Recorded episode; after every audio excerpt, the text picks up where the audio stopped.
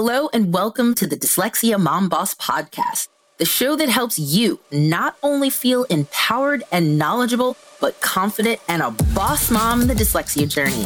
I'm your host, Dr. Lauren.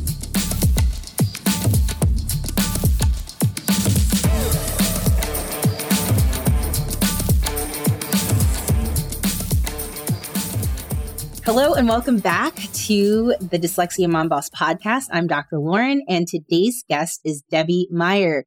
Debbie, can you introduce yourself to the audience today? Thank you so much for having me. So I am Debbie Meyer. My name rings a bell in New York City because there was another Debbie Meyer. Son actually went to her school, one of her schools. So I'm a mom, I'm a wife and mother of dyslexic people I'm the sister-in-law and aunt of other dyslexic people. And through all of them, learned a lot about dyslexia and learned even more through my journey that I'm looking forward to telling you about. Awesome. Yes. And for those of you who don't know, Debbie and I have been in this space for a while. I know that you've seen my name, I've seen your name on LinkedIn, and I think at a few like decoding dyslexia events. So I'm just really excited that we were able to connect. And as you all know, I love being able to have people share their stories, especially moms. So dyslexia runs deep in your family. So let's hit the ground running. So my first question for you was if you could find a word, and sometimes I offer a phrase because I know sometimes it's hard to find one word. What word would describe your DQ or your dyslexia journey with your child? I think it has to be a phrase from frustration to, gosh, I mean, it's just not ending. Yeah but it's to resolution, I guess. Okay. Okay. And ongoing success. Yeah, frustration to success, I think. That actually leads into the next question. What is your story? And, you know, I don't know how many kids you have and how many are dyslexic and how old they are and where they are, but please give us a summary. Like, what was your story? So, my son went to uh, preschool in um, big, big church in New York City. We're Jewish, but it was fine to send him to preschool in the church. It was exciting. And no one noticed anything particular about him. We thought he was reading early because one time I'm standing at a bus stop and he looked up and he said, MTA spells bus. Oh. Said, oh, he knows that letters make words. Right. Cool. Also turned out he's colorblind. So through preschool and pre-K, teachers were very worried that he didn't know his colors, mm-hmm. even though we filled out forms that said he was colorblind. Okay. But, you know, all I heard is that he was a joy to teach. Right. No one said he doesn't like rhymes. He's behind already in phonemic awareness. No one said that until the end of first grade. He just wasn't keeping up with his peers. So he went to a week of professional development for teachers. He was one of the students that they were working with. Turned out this was not a evidence-based program the teachers were getting mm-hmm. professional development in. So it just didn't help him.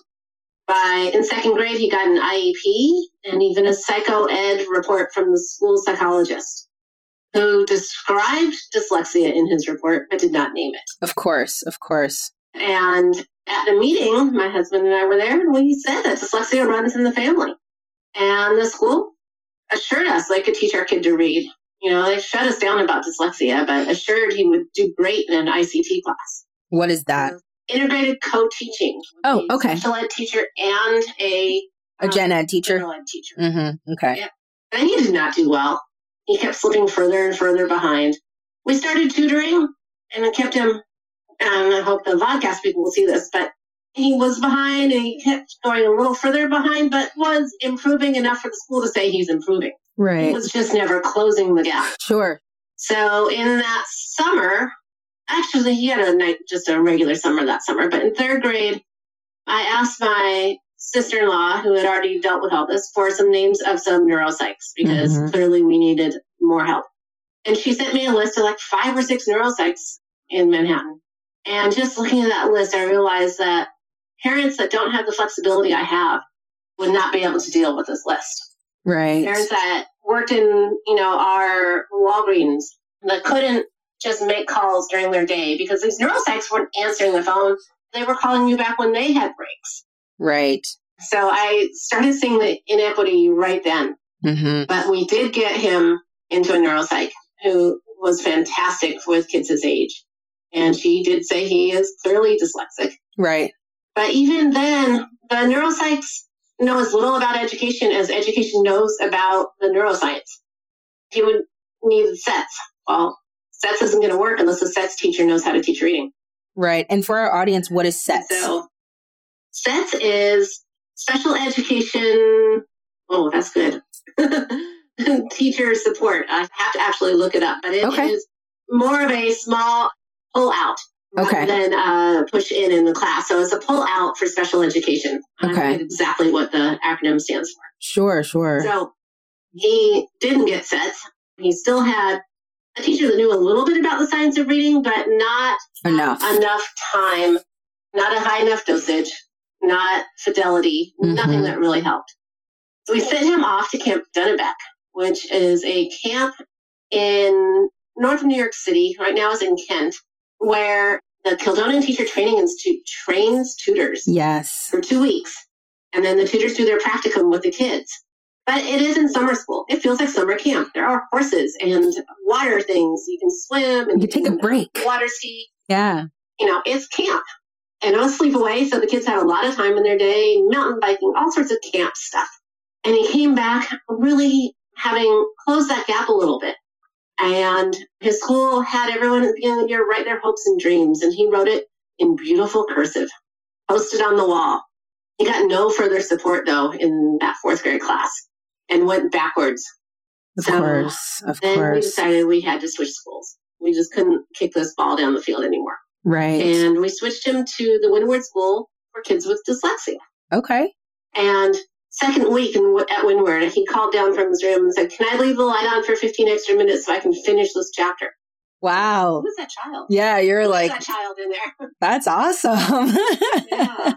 And that's where my journey actually took off in another direction, and I started advocating. hmm And I thought I'd get advice from then Brooklyn Borough President Eric Adams. Because he had been a state senator. He knew his way around Albany and might be able to help me in understanding teacher accreditation processes.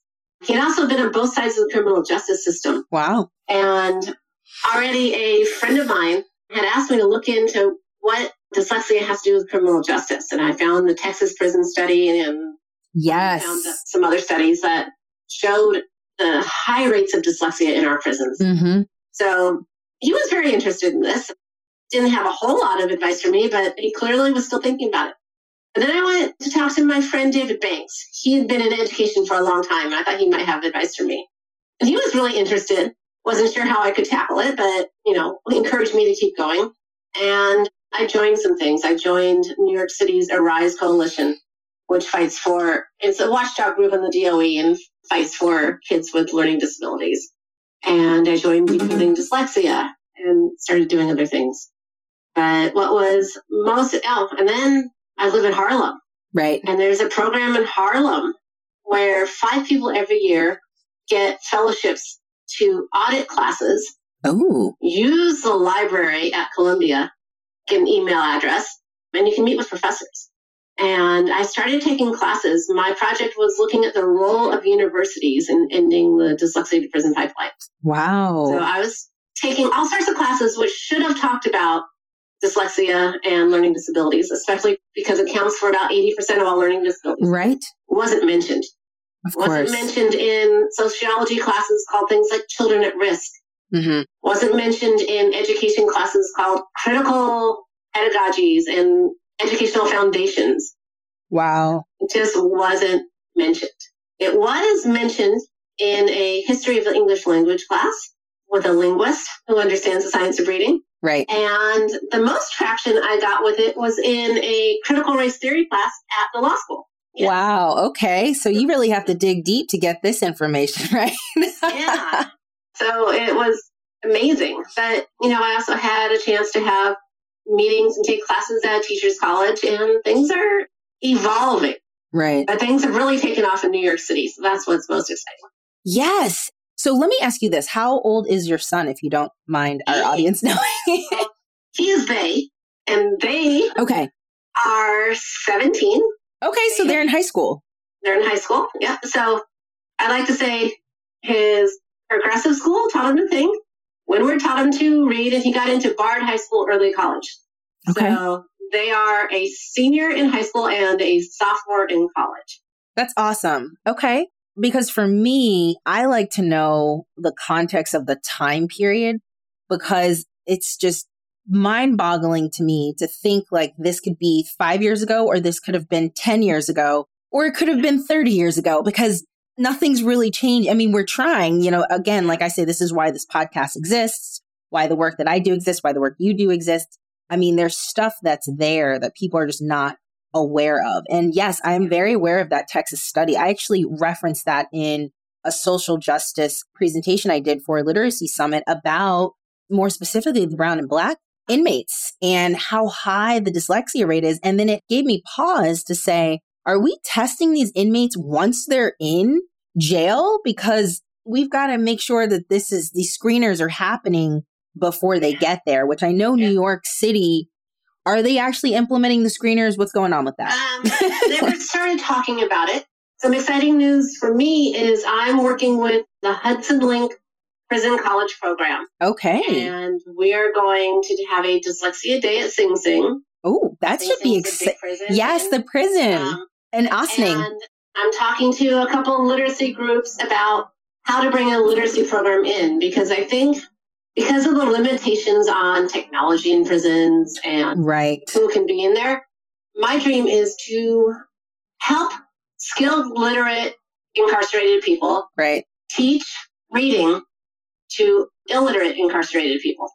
Yeah. Which, you know, we'll have to do a lot of professional development and training, but right. there's not enough technology for people to do it on their own with some of these programs where you can just go at your own pace. Right. So well, I, I'm really looking for one that will teach people how to teach reading. That will also help other communities. People leave, they know how to teach their granddaughter how to read. Exactly. advocate for their granddaughter. Exactly. So I have a colleague of mine. I don't know if you're familiar with him, but the audience will listen in. So Hildebrand Pelzer III. I do know him. He, has been on a couple of conferences that I've done. Yes, he's amazing. Um, he was on my very first literacy social justice issue. Yes, I interviewed him about two years ago on my Instagram page. And actually, there's an interview on my YouTube channel if you're interested in watching it. And it is about basically finding the potential of these kids in the juvenile system. But what I was going to say was he is a big proponent of teachers of universities and colleges having their pre-service teachers actually student teach in the juvenile system or in prisons. And I know that first, if you have a class and then you see your student teaching is at Sing Sing, most people are going to freak out. But I think that if you look at it from the perspective of what you've described, where this Texas study, how is this happening? Why is this buried? Why did you have to take this critical race theory to really unveil all this?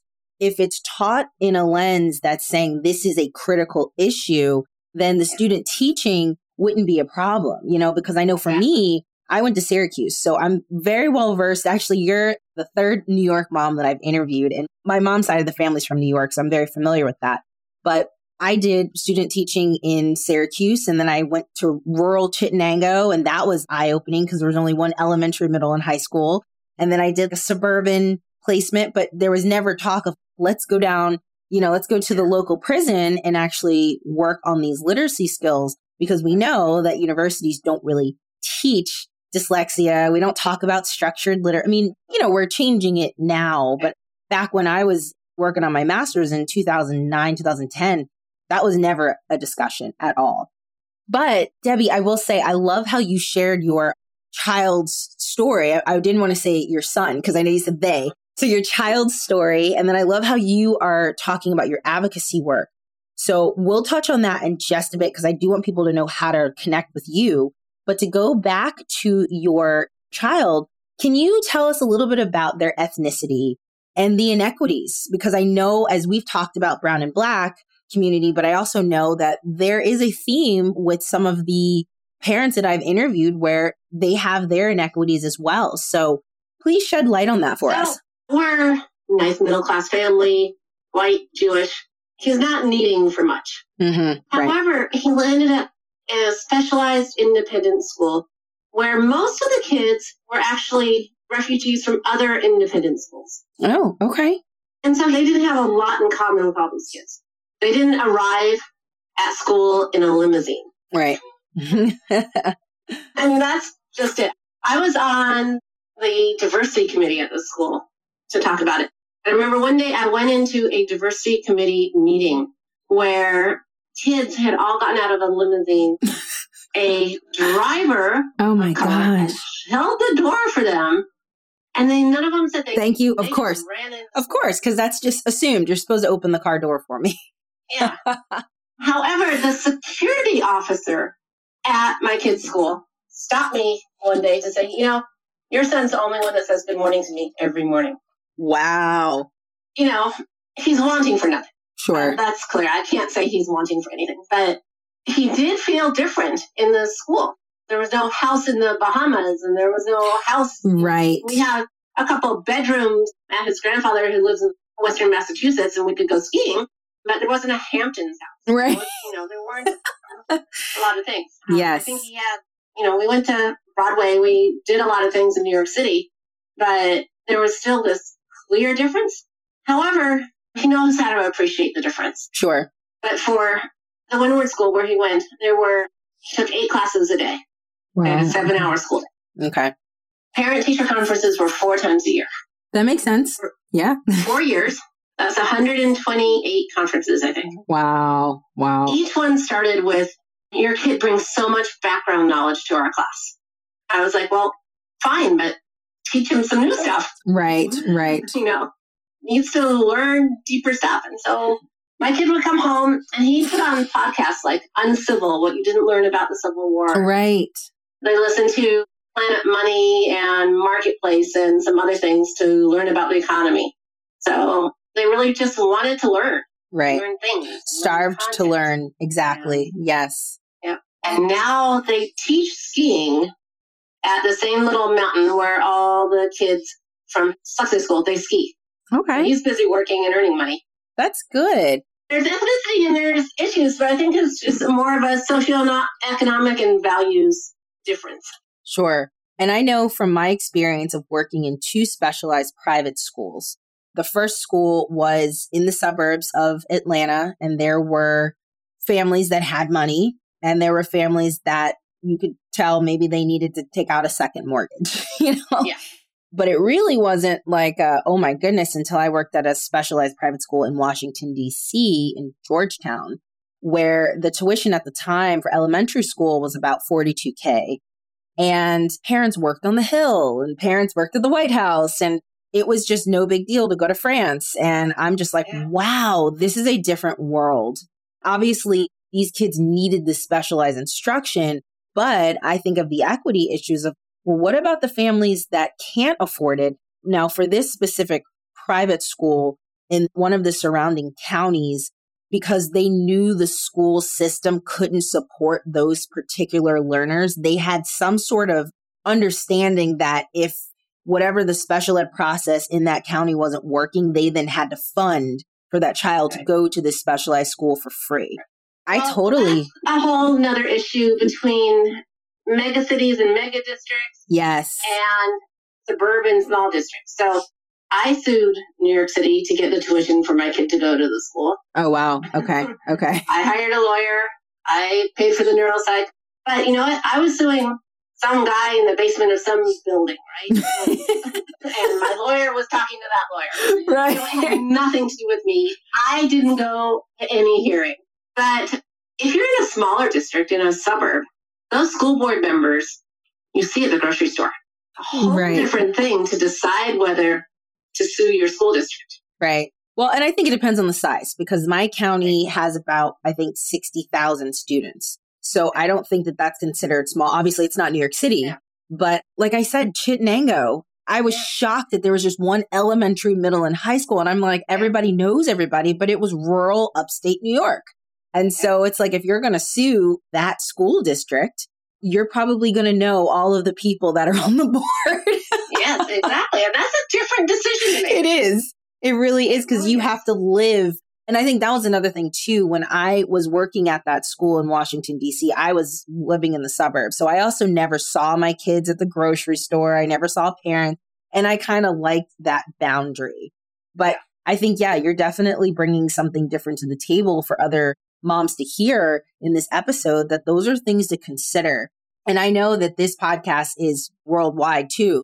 I have people listening from the Philippines. So I don't know what dyslexia looks like out there, but I'd be very curious to know. I've done some presentations in Morocco and Yes. in Nigeria, I think. Yes. Well, Nigeria is, I feel like as an African country, they're a bit more progressive than other African countries. And Morocco, that's the Middle East. And I know I have a friend in Egypt and Oman, and they just do not talk about dyslexia. It is a disease out there. Yeah. So these kids have a very different experience learning Arabic than Yes. learning English. yes. Arabic is nearly a one to one phonetic language, and English is All over the place. 6 to 44 to 250. Right. It's not one to one. Yeah. I remember my kid learned decent Hebrew first grade once a week. Hebrew is also phonetic. Right. Once a week Right. Hebrew school. And picked it up. End of first grade, he was reading pretty well in Hebrew. Not in English, but doing pretty well in Hebrew. Right. It's a so interesting. It is. So, Debbie, we're coming to the end of the episode, and I definitely want to leave this final question and want to get your take on it. What advice can you give other moms on this journey so they know how to boss up? I think you have to learn a little bit about literacy instruction so you have really informed questions to ask your teachers. You know, what curriculum are they using? Is it mm-hmm. evidence based? What evidence do you have? And learn a little bit about what works for most kids, not just dyslexic kids. I'm worried about all 66% of kids that don't know how to read. So I think you don't have to learn how to be a teacher, but you have to learn enough about literacy instruction to ask informed questions. Learn about progress monitoring find out when they're progress monitoring and has there been progress? If there has not been evidence based progress monitoring, how do you know if your kid's making progress and needs more? You don't have to learn enough to be a teacher, but you have to learn enough to ask good questions. Bring oh. an advocate who knows to your IEP meetings. Right. I love that. And I think every mom gives different advice whenever I ask that question. So I think it's always good. I should do like a little compilation of that final question for one episode. I think that would be really cool. So, Debbie, where can we find you? How can people contact you? Decoding Dyslexia NYC at gmail.com. The Decoding Dyslexia New York City Facebook page is also mine. Okay. Don't really have a website or anything, but those two places will. Well, you're on Twitter. You're on Twitter and I'm on LinkedIn. Twitter at Reader Prison. Yes, yes. So those will be linked in the show notes. So those of you who are New York listeners and local, you can contact Debbie. She's a strong advocate. I've seen her in the space for a while and you're in good hands. So Thank you. yes, thank you so much for sharing your story and talking about your advocacy journey because I love hearing that as well as just an educator. And I love your passion. We're both passionate. So thank you so much for your time today.